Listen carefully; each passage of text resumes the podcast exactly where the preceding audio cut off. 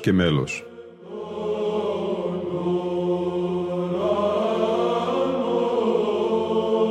Προσεγγίσεις στη μυσταγωγία της ψαλτικής τέχνης.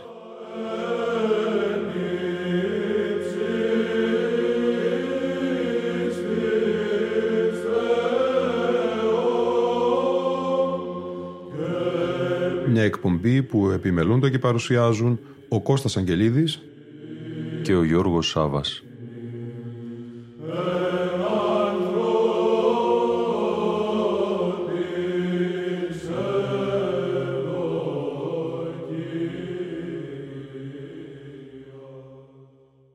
Αγαπητοί φίλοι και φίλες, στη σημερινή μας εκπομπή θα μονοπολίσει η συνέχεια και ολοκλήρωση της σημαντικής ομιλίας του Σίμωνο Καρά που ξεκινήσαμε να ακούμε χθες. Ακούμε λοιπόν τον αείμνηστο Σίμωνα Καρά και το υπόλοιπο της ομιλίας του «Η Βυζαντινή Μουσική και τα προβλήματά της» που έδωσε στη Θεολογική Σχολή του Πανεπιστημίου της Βοστόνης στις 2 Νοεμβρίου του 1978. Λοιπόν, ο Ρωμανός κατόπι ξέρουμε ότι πρώτη καλό να απαρχιόφθης Ρωμανέ πατήρι μόν λέει ο, ο νεότερος ποιητής για τα έργα του και την προσφορά του προς την Εκκλησία. Για τα κοντάκια τα οποία έκανε. Διότι τα κοντάκια ήταν όχι απλώς ποίηματα κατά ένα ορισμένο πρόλογο που είδατε εδώ όπως πάει το πρώτο τροπάριο πάνε και τα άλλα. Γι' αυτό λέγονται στην εκκλησία και προσώμια. Προσωμιάζουν δηλαδή προς ένα ποιητικό και μελωδικό πρότυπο. Ο Ρωμανός λοιπόν κάνει και συνθετικότερα ποίηματα τα κοντάκια τα οποία όπως ξέρουμε έχουν ένα πρόλογο ο οποίος κουκούλιον ή κουβούκλιον το έλεγαν οι Βυζαντινοί. Διότι τα επιμέρους τα λένε έχει κατόπι διάφορα στοιχουργήματα τα οποία είναι ε, τα παρομίζουν ζενή προς οίκους. Και όπως είναι τα σπιτάκια εκεί και στη μέση είναι ένα μεγάλο αυτό το έλεγα και κουβούκλιον αυτό. Ή κουκούλιον διότι ξετυλίγεται μετά από αυτό ολόκληρος η υπόθεση λεπτομερέστερο. Ε, εκεί είναι συνεπτυγμένος. Τα κοντάκια όμως δεν έζησαν πολλά χρόνια 200 χρόνια περίπου βαστάνε τα κοντάκια μέχρι, μέχρι 700-800 διότι εντωμεταξύ από το 6ο αιώνα, από το 7ο αιώνα αρχίζουν στην εκκλησία τα στοιχερά ιδιόμαλα και οι κανόνες. Εις γλώσσαν πάλι τώρα λογίαν, αλλά όχι κατά προσοδίαν, αλλά με ρυθμό τονικό. Αρχίζουν λοιπόν, πρώτος είναι ο Σοφρόνιος ε, Ιεροσολύμων και ο Ανδρέας Κρήτης, ο οποίος έχει κάνει και εκείνο το μεγάλο κανόνα, που θα σας πω κάτι τι που δεν το πιστεύετε. Αν διαβάσετε τον ε, πώς το λέμε, το φίλο των Ιουδαίων, ο οποίος προσπαθεί κατά πλατωνικών τρόπο να εξηγήσει τη γραφή, θα δείτε ότι ο, ο, ο Άγιος Ανδρέας Κρήτης ακολουθεί κατά πόδα στο φίλωνα όσον αφορά την διατύπωση των τροπαρίων του. Λοιπόν, ο... μετά τον ε, Σοφρόνιο Ιερουσαλήμων, ο Ανδρέας ο Κρήτης, ο Ιερουσαλήμητης και τον άλλον αιώνα οι Άγιοι Κοσμάς και Δαμασκηνός και έπειτα ο Κοσμάς ο ξένος Ικέτης ο δάσκαλός των, ο Γιώργος ο Στελιώτης, ο Ιωσήφ που έχει γράψει το ανοίξω το στόμα μου γύρω από το ακαθίστου ύμνου την ακολουθία, άλλοι που τους έκανε ο, ο Κάλιστος ο Νικηφόρος κατόπιν τα μέλη πλέξαντες ύμνων ενθέων, Κοσμάς ο Ξένος κτλ. Και Γεώργιος Λέων και Μάρκος Κασία. Τελειώνει με την Κασιανή μέχρι της Κασιανής. Αυτοί είναι οι ποιητές του στοιχεραρίου. Δηλαδή όχι γρήγορα τροπάρια, αλλά τροπάρια τα οποία είναι αργότερα. Δεν βαστούν δηλαδή οι συλλαβές ανά κάθε μια συλλαβή ένα φθόγκο και όπου υπάρχει τελεία δύο φθόγκους αλλά μακραίνουν, είναι σε σπονδιακό μέτρο διότι οι σπονδύοι όπως ξέρετε είναι οι εκκλησιαστικοί πόδες από τις αρχαίες εποχές αυτή θα πει σπονδύος ένας, ε, ένα μέτρο που τηρείται κατά τα σπονδάς. Ένα μόνο διατηρήθη κοντάκιο. Το κοντάκιο του ακαθίστου ύμνου. Το οποίο όμως δεν ψάλεται τώρα αλλά απαγγέλλεται εμελώς από τους ιερείς. Και τούτο για ιστορικούς λόγους. Ξέρουμε όλη την υπόθεση επί Ηρακλείου. Πώς ενώ ο βασιλεύς είχε εκστρατεύσει δια του πόντου και πήγε στην Περσία και κατέληξε το Περσικό κράτος, οι Πέρσε και οι άλλοι Άβαροι και λοιποί απολιόρκουν την Κωνσταντινούπολη και θα εχάνεται η πόλης εάν δεν υπήρχε ένας εμψυχωμένος πατριάρχης όπως ήταν ο Σέργιο και ο Βόνος ο Πατρίκιο, οι οποίοι οργάνωσαν με ελάχιστο στρατό την άμενα της πόλεως και κατόρθωσαν έδωσε και η Παναγία, της οποίας τη μία ζώνη έριξαν μέσα στον κεράτιο κόλπο που είναι μια, ένα ποτάμι, μια λίμνη. Και Ιούλιος μήνας εσηκώθηκε το τριτημία και τους έπνιξε όσοι ήσαν στη θάλασσα και παρακαλούσαν τους Έλληνες να τους βγάλουν έξω από το να σωσθούν, τη ζωή του να σώσουν.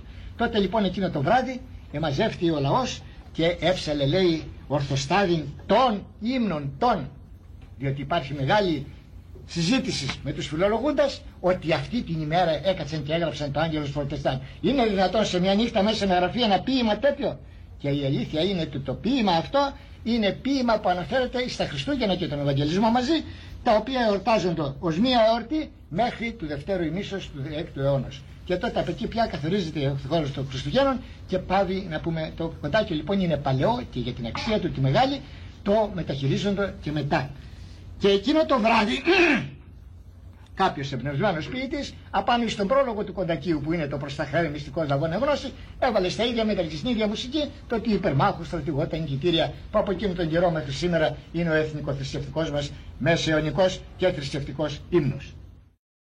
Άγγελος πρωτοστάτης ουρανός θεμαπέφθη η πίντη Θεοτόκο το χέρι και συνδυά σωμάτο φωνή σωματούμενον σε θεαρόν Κύριε εξίστατο και ίστατο κραυγάζον προς αυτήν τη αυτά. Χαιρετήσει χαρά εκλάμψη, χαιρετήσει άρα εκλείψη, χαίρε του πεσόντος αδάμι ανάκλησης, χαίρε των δακρύων της βασιλήτρωσης.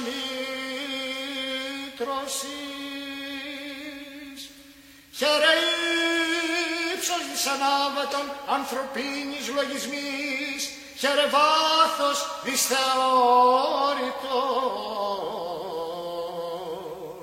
και αγγέλων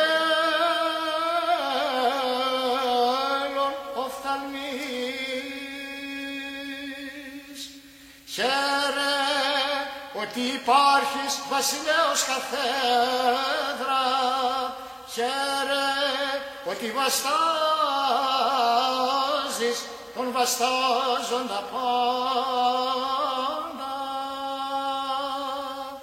Χαίρε αστήρ εν φέρον των ήλιων χαίρε αστήρ εν Θεούς αρκώσεως.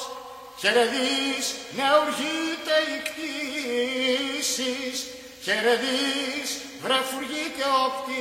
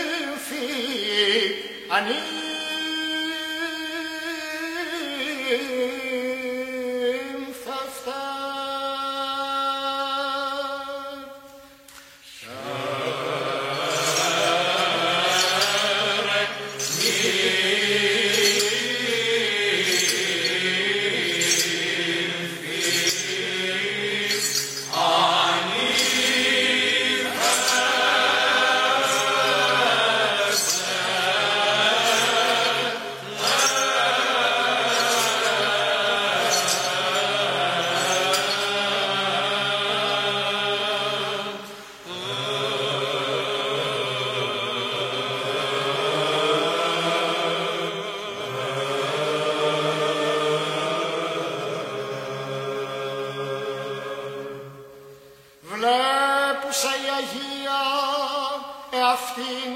νύμφη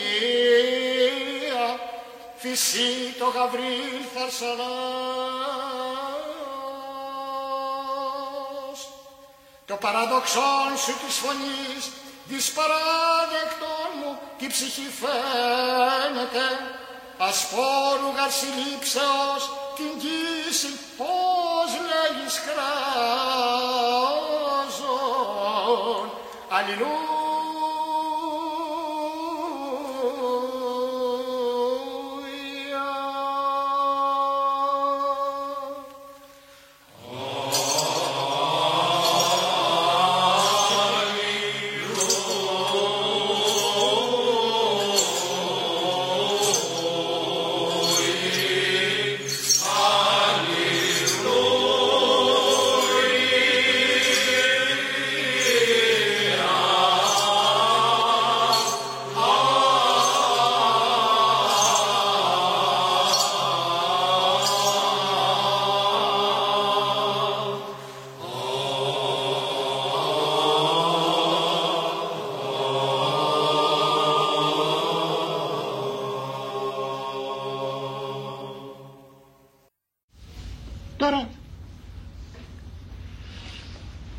Υπάρχει ένα ζήτημα που θα εξετάσουμε στο τέλος, το ζήτημα της παλαιάς μουσικής, της Βυζαντινής. Διότι η μουσική γραφή όπως ξέρουμε, οι όσοι ειδικώς ασχολούνται με αυτό, δεν έμεινε στατική. Κατά τον 7ο αιώνα παρουσιάζεται μια τάση τα εκφωνητικά σημεία της γλώσσης τα οποία τα μεταχειρίζονται απλώς για την ανάγνωση και έχετε δει όσοι ειδικώς φιλολογείτε περί την παλαιογραφία ή τα βυζαντινά ότι έχουμε τα παλαιά Ευαγγελιστάρια και κάτω από τα γράμματα ή από πάνω από τα γράμματα έχουμε κάτι κόκκινα σημάδια, κατηστή, πεταστή, οξία, βαρία. Αυτά είναι τα σημεία της προσοδίας τα οποία χρησιμοποιούν για την απόδοση αυτού του ύφους. Αυτά από το 7ο υποθέτουμε αιώνας, διότι από το 9ο αιώνας έχουμε χειρόγραφο, αλλά από πίσω δεν έχουμε. Αλλά υποθέτουμε ότι από την εποχή του ιερού Δαμαστινού μέχρι τη εποχή του Φωτίου γίνεται η χρησιμοποίησης αυτών των σημαδιών συμπεπληρωμένων και με άλλα, δηλαδή οξία, βαρία, ή φένα απόστροφος, διαστολή, ε, πώς το λένε, τελεία κτλ. Γίνονται μουσικά σημάδια κάτι αγκιστροειδή σημάδια που στους παλαιότερους κώδικας φαίνεται ένα σημάδι πάνω σε κάθε λέξη. Κάτι τέτοιο πράγμα. Ήταν δηλαδή μνημονικά σημεία, μαζί και όροι. Ε, θήτα μη, θεματισμός, δηλαδή επέκτασης, μια καντέντσα που τα λέγαμε και τα λοιπά. Ή άλλα, θέμα απλούν ή δεν ξέρω τι. Και η μουσική αυτή βαστάει μέχρι τον 10ο αιώνα, οπότε τον 10ο αιώνα κατά την εποχή του ψελού όπου γίνεται και πάλι νέα αναγέννηση των γραμμάτων διορθώνεται και το μουσικό ζήτημα. Αυτά τα σημάδια τα οποία ήσαν κεραίες, οι οποίες έδιναν μνημονικώς μια μελωδία, γίνονται νότες. Και παριστούν πια τώρα κατά το δυνατόν τη μελωδία. Τον 12ο αιώνα, κατόπιν από της εποχής του Κουκουζέλη, γίνεται νέα αυτή. Αυτή η γραφή του 11ου αιώνα να γίνει πιο αναλυτικότερα και γίνεται το σύστημα της γραφής, η οποία και σήμερα διέπει να πούμε τη μουσική μας, διότι σε μεταξύ εξελίσσεται και αυτή και στα χρόνια της τουρκοκρατία πλουτίζεται με διάφορα χειρονομικά σημάδια που είναι με κόκκινα γραμμένα όπως θα δούμε εκεί είναι μουσική του 9ου αιώνα πότε το σταυρό προσήλωσαν οι Ιουδαίοι τον Κύριο της Μεγάλης Παρασκευής το βλέπετε εκεί απάνω τα σημάδια όσοι είστε πιο κοντά τουλάχιστον το βλέπετε ε; ότι το σταυρό έχει κάτι σαν μια ελαφρό, ένα ψι, ψηλή, οξία, απόστροφο, οξία, απόστροφο κτλ. Πώς είναι. Κοιτάξτε το 11ο αιώνα η μουσική γραφή, το ότε το σταυρό, πώς το παριστάνει. Τρία σημάδια εκεί, πώς έχει εδώ πέρα 10-12 σημάδια. Και αυτή η μουσική γραφή, Βλέπετε οι επεκτάσεις που γράφει εδώ με το θ, θεματισμός, δηλαδή επέκταση, κάνει μια κατένση εδώ. Και εδώ επίσης. Εδώ, στον 12ο αιώνα, είναι αυτή η μουσική γραφή η οποία μοιάζει με τη σημερινή. Είναι η γραφή που λέμε εμείς του Κουκουζέλη, και δεν το παραδέχονται οι δυτικοί, του Κουκουζέλη, διότι το έγραψε ο Κουμπράκη, ο Κουμπράκη, ο Τάχατες, όλη αυτή η μουσική που ζευγιόριζε τον 15ο αιώνα και κόλλησαν μου πίσω εκεί και απελπισμένοι πια. Τελευταίος είδα ο Στράγκο ότι γράφει το Μπουζέλη τον θέλει στο 1300. Επειδή υπάρχουν χειρόγραφα το 1309 που μειονεύουν παλαιότερο, βέβαια το 1300 κάπου θα ήταν, δεν επιτρέπεται να είναι παραπίσω. Αυτή είναι η μουσική γραφή η σημερινή. Περίπου. Δηλαδή δεν είναι απλή. Αυτή τη μουσική την, ε, ε, το λένε, την ερμήνευσε η νεότερη και την επλούτησε με χειρονομικά σημάδια. Διότι η μουσική αυτή ήταν στενογραφική και είχε κίνηση φωνής αλλά δεν διαιρούσαν οι αρχαίοι τον πρώτο χρόνο. Δηλαδή δεν είχαν, όπως λέμε στη μουσική, δέκατα έκτα και εικοστά δεύτερα κτλ. Αλλά έβλεπαν το σημάδι και έβαζαν από κάτω κάτι σημάδια που λέγονται κυλίσματα κτλ. ή ξέρω εγώ, τσακίσματα κτλ. Και τα έκαμε αυτά ο χειρονόμος, ο οποίος είχε τους ψάλτε εδώ. Έτσι έψαλαν. Το βλέπουμε στην εικονογραφία. Όσοι έχετε δει την ε, την ύψος και την σταυρού βλέπετε κάτι ανθρώπους με ρούχα αυτά και με στιάδια. Άμα στην εικονογραφία είναι στιάδια είναι ψάλτια οι οποίοι και χειρονομούν. Εδώ είναι ο χειρονόμος, θυμάστε τον τοχοπρόδρομο που έλεγε στον καλόγερο εκείνον τον οποίο δεν είχαν περιφρονημένον. Αυτός είναι καλόφωνος, τεχνίτης, χειρονόμος. Και εσύ την χάνεις πάρηχο και ψάγινου της χείρης. Άρα λοιπόν δεν μπορεί να επιτρέψει να σου βάλουμε και λάδι στο φαΐ και τα λοιπά. Λοιπόν, οι, οι χειρονόμοι ήσαν έτσι. Αλλά όταν έπεσε το κράτος χειρονόμοι δεν υπήρχαν, τίποτα δεν υπήρχαν. Και η μουσική μας μετά την άλωση εφρόντισαν αυτά που ήταν στα χέρια του χειρονόμου, του μαέστρου ας πούμε, να τα βάλουμε πάνω στο χαρτί για να μην χαθεί η παράδοση. Αυτό οι δυτικοί λένε ότι είναι παραφθορά από τουρκική επίδραση της βυζαντινής μουσικής. Σαν το ξέρουν και την τουρκική μουσική να πεις ότι μπορούν να κάνουν συγκριτική αυτή. Βλέπετε εδώ πέρα είναι ο ηρμός κύλι κακίας αντιθέου και είναι του 12ου αιώνας εδώ πέρα, του 14ου αιώνας εδώ, του 17ου αιώνας εδώ, του 18ου αιώνας εδώ, του λαμπαδαρίου Πέτρου η μουσική, την οποία ψάλωνε, αν ψάλωνε στην Εκκλησία ως καταβασία. Υπάρχουν μικρές παραλλαγές, αλλά οι παραλλαγές των νεωτέρων δεν είναι παραλλαγές οι οποίες δεν υπήρχαν στο Βυζάντιο. Οι νεότεροι ακολουθούν τη νεότερη βυζαντινή παραλλαγή του 14ου αιώνα. Γιατί ψάχνετε όπως ξέρετε, παίρνουν μια μελωδία και ο καθένας βάζει δικά του ποικίματα και σου λέει η μουσική του τάδε, η μουσική του τάδε των συγχρόνων ψαλτών. Η έρευνα τη παλαιογραφική τώρα αυτά μας δείχνει ότι η μουσική αυτή έμεινε ανεπηρέαστος. Και θα ακούσουμε τώρα τη Κασιανή του τροπαρίου ένα μέρος του τροπαρίου Αυγούστου Μοναχίσαντος επί της γης. Θα είναι η μουσική της Κασιανής, δεν είναι μουσική καινούρια δηλαδή, είναι η μουσική η παλιά. Θα δείτε εάν από το 9ο αιώνα μέχρι σήμερα έχει αλλάξει το ύφος της μουσικής. Εμείς δεν ξέρουμε να διαβάσουμε τα χειρόγραφα. Δεν φταίει η μουσική παράδοση, θα μας το διατήρησε. Η απόδοση του 9ου αιώνα, Ναι, είναι η μουσική εκείνη, η παλιά της Κασιανής όχι μουσική, διότι ήρθαν κατόπιν άλλοι και έκαναν επί της Κασιανής παραλλαγές και αυτά.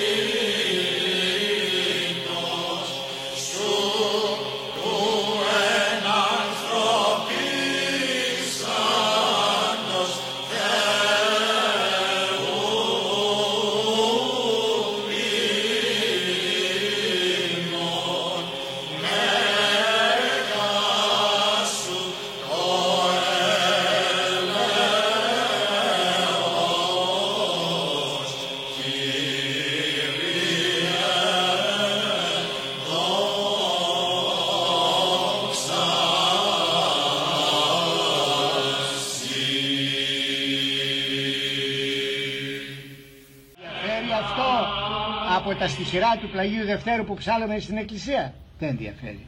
Άλλαξε η μουσική γραφή, αλλά η μουσική διατηρήθηκε. Τουλάχιστον ως λέξεις. Δεν λέμε ότι σήμερα γράφουμε εμείς όπως στην εποχή του, του Δημοσθένη ή του άλλου, αλλά οι λέξεις ήλιος, ήλιος, ήλεν που λένε πόντιλ και τα λοιπά διατηρήθηκε και η σύνταξη διατηρήθηκε. Επομένως, όπως και η γλώσσα διατηρήθηκε ανά, ανά τους αιώνας με διάφορες παραλλαγές, έτσι και η μουσική. Τώρα, από το 11ο αιώνα που είδαμε την αλλαγή της μουσικής γραφής, παρουσιάζεται νέο είδος μελοποιίας, το είδος της παπαδικής μελωδίας. Παπαδικές μελωδίες στην εκκλησία, συνήθως οι ψάλτε νομίζουν ότι είναι μόνο τα αργά κομμάτια. Αλλά παπαδική μελωδία θα πει μελωδία μη χριστιανική, με κείμενα μη χριστιανικά, δηλαδή μόνο με τους ψαλμούς του Δαβίδ.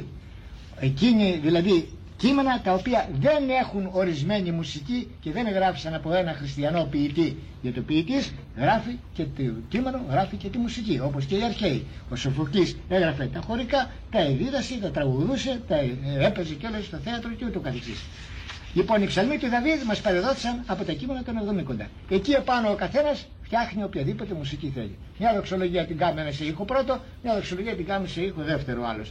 Την κάνει ένας σύντομη, την κάνει όλος αργή. Ψάλουμε πολυελαίους συντόμους, το κλογαρίου να πούμε που είστε στα μοναστήρια, ψάλουμε και πολυελαίους αργούς. Αλλά δεν είναι μόνο αυτό, είναι ότι βάζουν μέσα στην στοιχοποιία αυτή, να πούμε, την μουσική αυτή σύνθεση και κείμενα πλέον σε πολιτικούς στίχους, οι ψάλτε.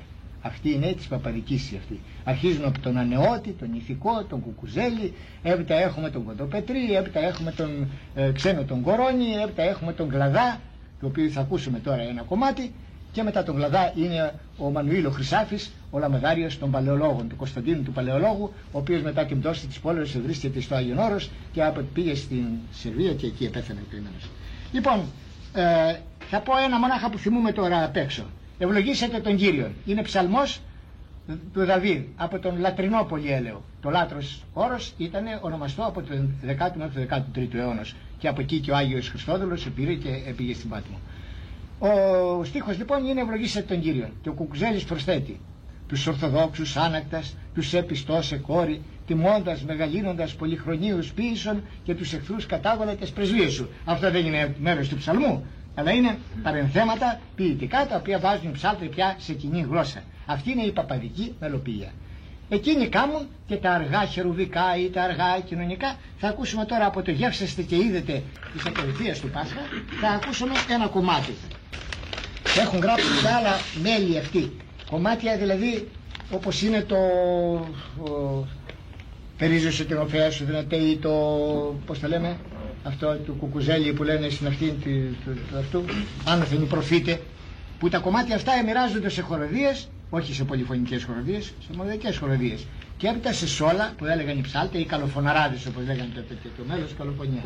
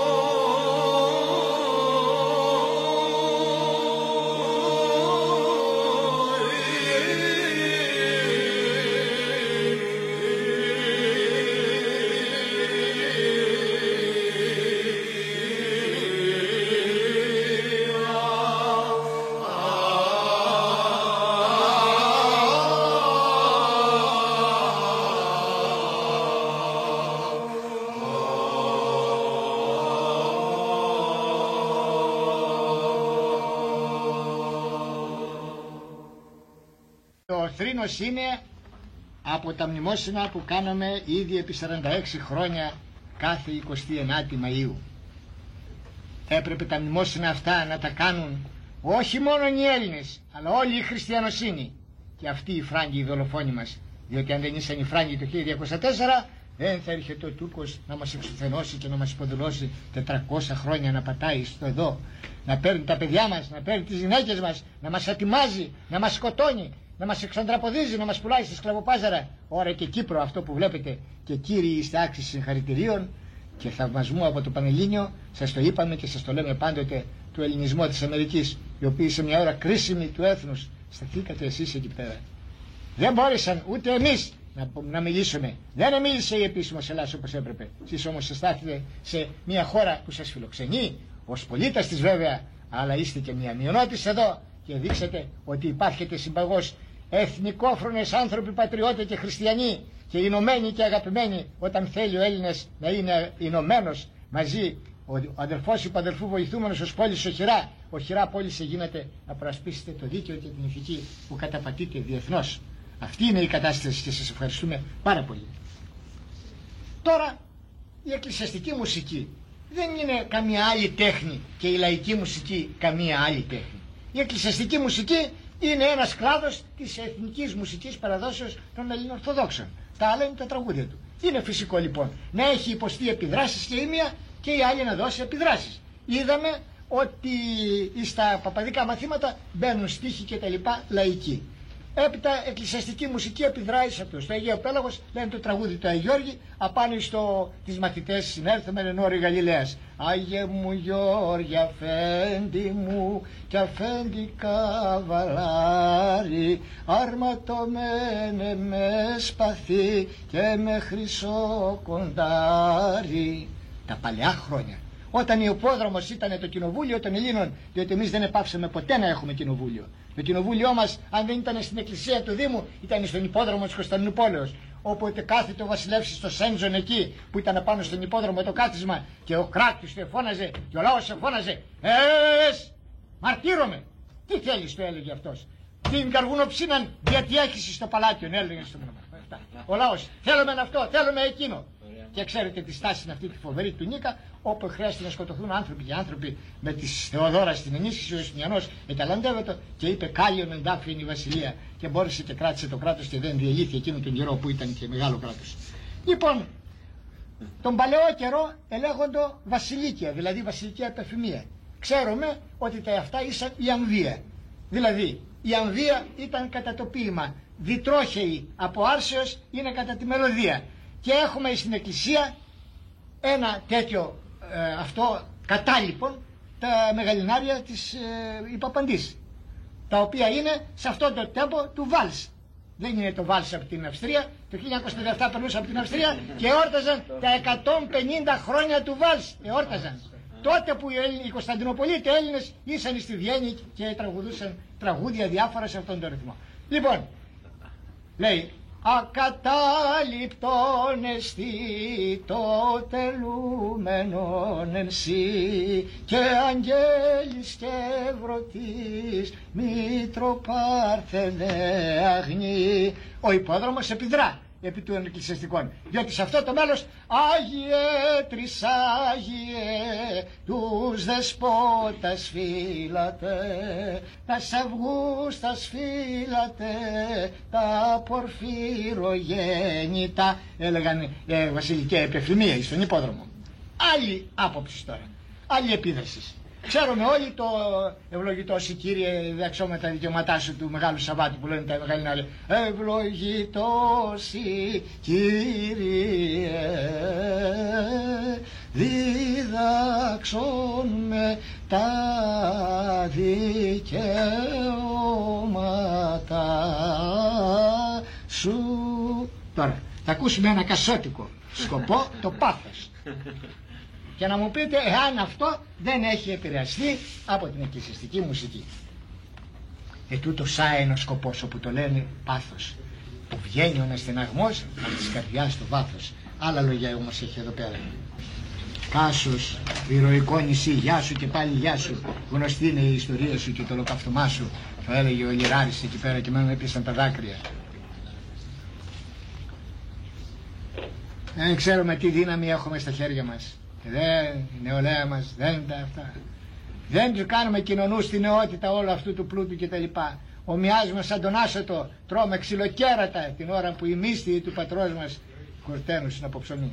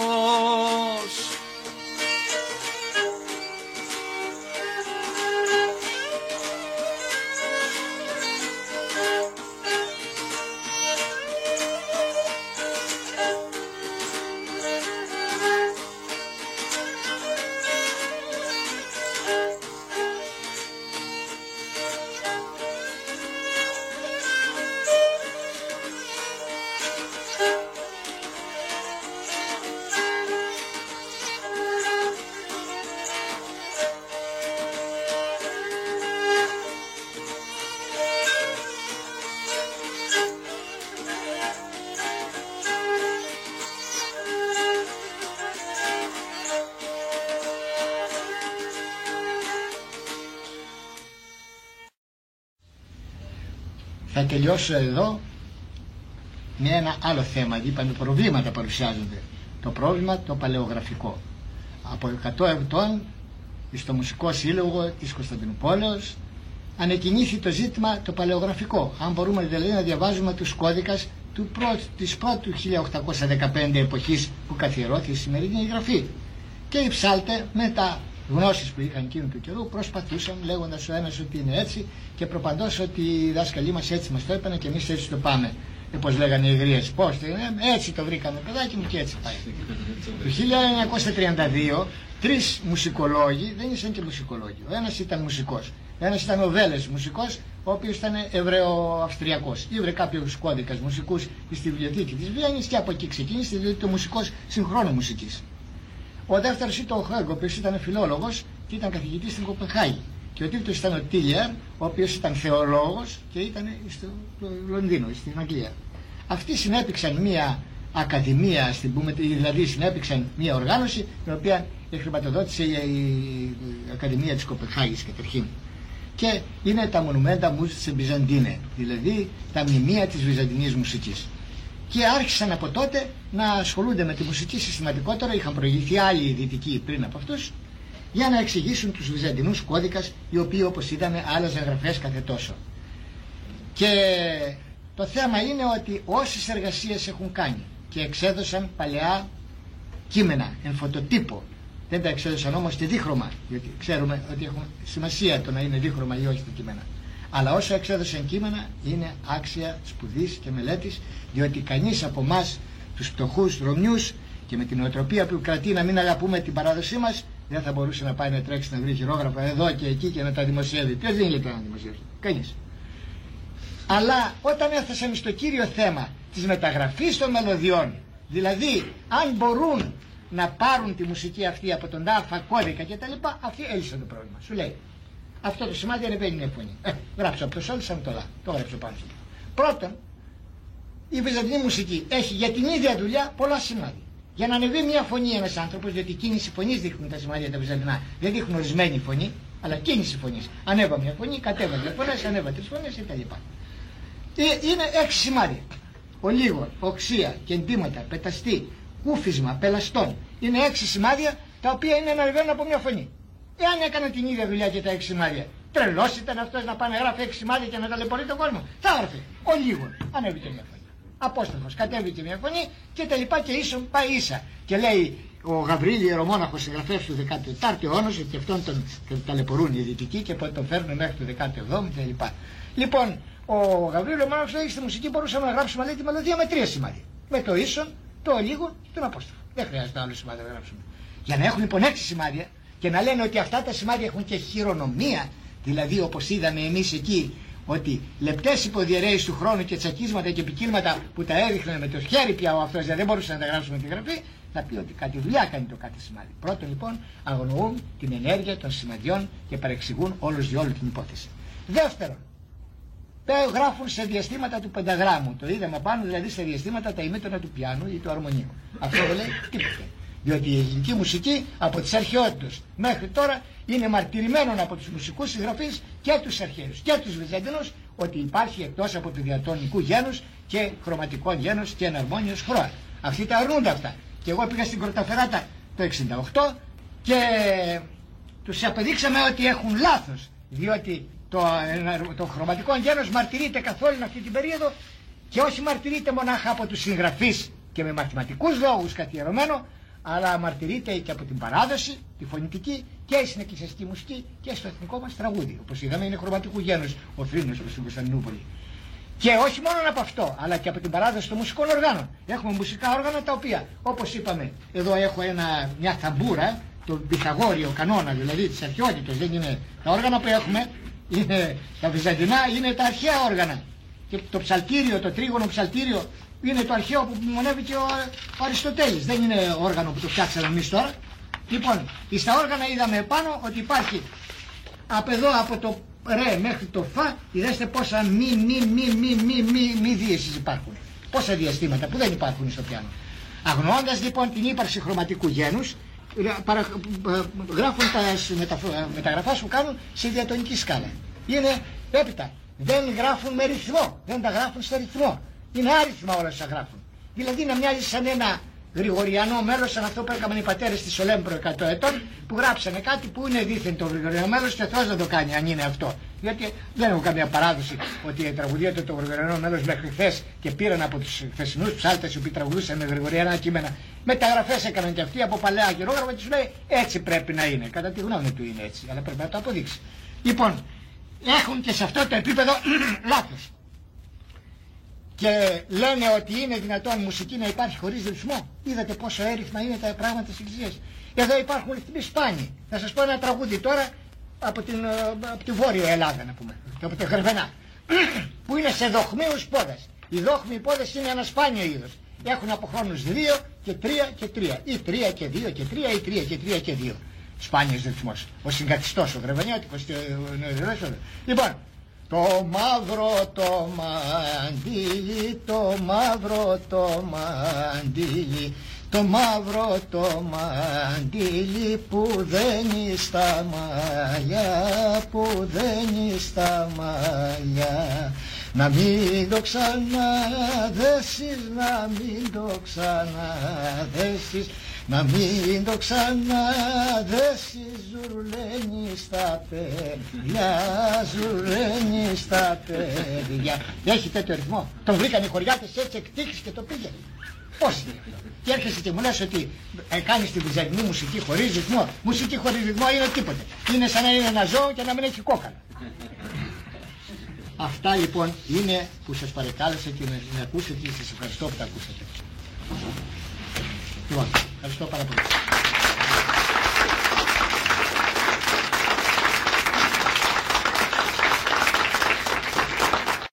Ένα θέμα που προκύπτει είναι τι είδους είναι η μουσική, η εκκλησιαστική.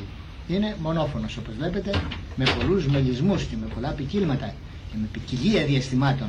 Εκεί όπου στο ένα τόνο να πούμε ε, του πιάνου ή του αρμονίου που αποτελείται από δύο ημίτονα εκεί παρουσιάζονται 6-7 διαστήματα τα οποία βέβαια δεν λέγονται επαλλήλως το ένα κατόπιν το άλλο αλλά άλλα ανήκουν σε αυτό τον ήχο, άλλα ανήκουν σε άλλο ήχο, άλλα ανήκουν σε άλλο ήχο. Και αν τα παίξουμε στο πιάνο αυτά, το αποτέλεσμα είναι μηδέν. Όπως τα τραγούδια μας. Σάραν το πολύ κοριανό πότιλα να πω τη λάδια. Κανταδόρε δεν τα λένε έτσι. Τα παίζει και η μπάντα. Λοιπόν, αυτό δεν το καταλαβαίνουν οι άνθρωποι και γι' αυτό έχουμε την παρεξήγηση αυτή του να δημιουργηθεί η λεγόμενη εκκλησιαστική καντάδα. Συνήθως τη λένε επτανησιωτική, αλλά επειδή ποιος είναι ο κύριος Τσακαρισάνος είναι επτανήσιος, πρέπει να δηλώσουμε κατηγορηματικά και το έχουμε πει στο ραδιόφωνο από πολλών ετών, ότι οι επτανήσιοι δεν έχουν ως λαός και ως παράδοσης καμιά σχέση με την καντάδα. Καμία. Απολύτως καμία. Ουδέποτε ενέχθησαν κανταδοποιία από τον κατακτητή το Βενετό. Ούτε τον μεμήθησαν ούτε τίποτε. Παρόλο ότι δύο οι μουσικοί μας ονομαστοί της εποχής εκείνης. Ο ένας είναι ο Ιωάννης Πλουσιαδινός, ο κατόπιν ενωτικός επίσκοπος Μεθόνης, Ιωσήφ. Και ο άλλος είναι ο Λάσκαρης, ο οποίος ε, ε, γύριζε κατά το μέρος αυτό. Έχουν γράψει και οι δύο Δύο κοινωνικά κατά την το Λατίνων ψαλτικήν. Έχουν λοιπόν βάλει τις μελωδίες σε παράλληλες πέμπτες όπως σε τραγουδούσαν τότε οι Λατίνοι. Και όχι απλές αλλά και διασταυρούμενες. Ο δεύτερος πήγαινε από πάνω και άλλος ήρθε από κάτω και σώζονται στα χειρόγραφα τελευταίως έχουν δημοσιευθεί. Αλλά αυτά ήταν πράγματα περιεργίας μουσικής διότι ο Έλλην είναι πάντοτε περίεργος και επειδή ξέρει μουσική γραφή η θέλησε όχι μόνο δυτικά πράγματα αλλά και τουρκικά και ε, περσικά και άλλα όπως ξέρουμε από την εποχή του Μοχαμέτη που εκάλεσε τον ε, πρωτοψάλτη της Μονής των Ξανθοπούλων τον Γεράσιμο και του έγραψε μπροστά του ένα πέρσι τραγουδιστή ο οποίος τραγουδούσε και του έγραψε τη μελωδία και ενώ φαίνεται παραμύθι το πράγμα, η στη μονή του Λιμόνος προετών ήβρα και τη μελωδία και τον, και τον τραγουδιστή. Υπάρχει στην αχυρόγραφο του 1572. Έγραφαν λοιπόν, αλλά από περιέργεια και διότι σε ικανοί να το κάνουν.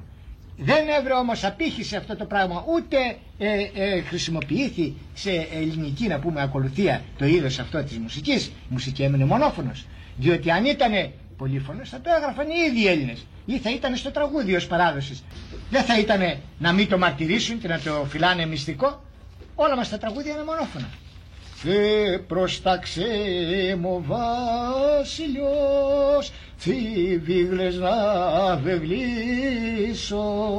Κιούλες τσιβί, κιούλες τσιβί Κιούλες τσιβί, κιούλες τσιβίγλες Βίγλισσα κιούλες λαγώ Ακιούλες λαγώνε ψάτσι. Είναι έτσι κύριε; Μάλιστα. Λοιπόν, αυτό, αυτό το τραγούδι αναφέρεται στους αγώνας του Φωκάη στην Κρήτη. Του λες τσι βίγλες βίγλισσα, του λες λαγονεψάτσι. Τη βίγλα του Σαρακινού έβλεπα εκεί κοιμάτο. Ένας στυλί Σαρακινό εκείνο την παραβλέπει, γυμνόταν και ξεπόλυτο και ξετραχυλισμένο. Βασιλιάς στην Κρήτη και Σαρακινή στην Κρήτη, μόνο τη εποχή του Νικηφόρου Φωκά υπάρχει. Αν το τραγούδι ήταν δίφωνο ή ξέρω εγώ, θα το έλεγα. Αλύσε εμάς και βάζει σε εμάς την πόλη επήρε ο Τούρκος. Επήρε, πήρε θρονή του βασιλιά, άλλαξε η αυθεντία.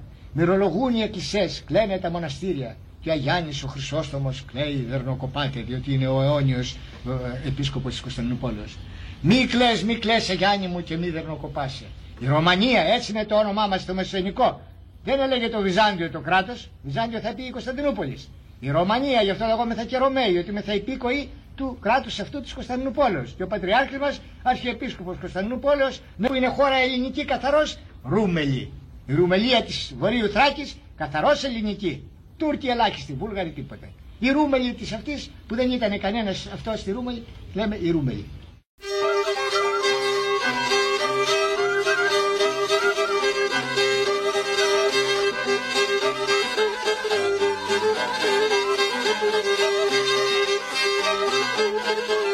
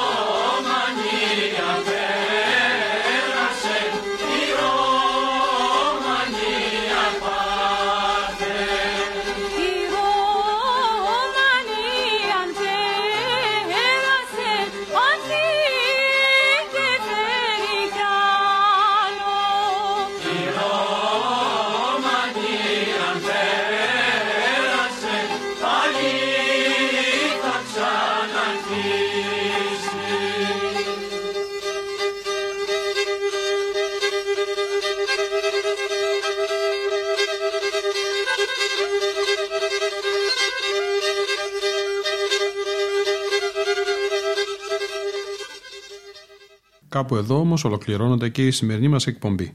Ήταν η εκπομπή Λόγος και Μέλος που επιμελούνται και παρουσιάζουν ο Κώστας Αγγελίδης και ο Γιώργος Σάβας. Στον ήχο ήταν σήμερα μαζί μας η Λίνα Φονταρά.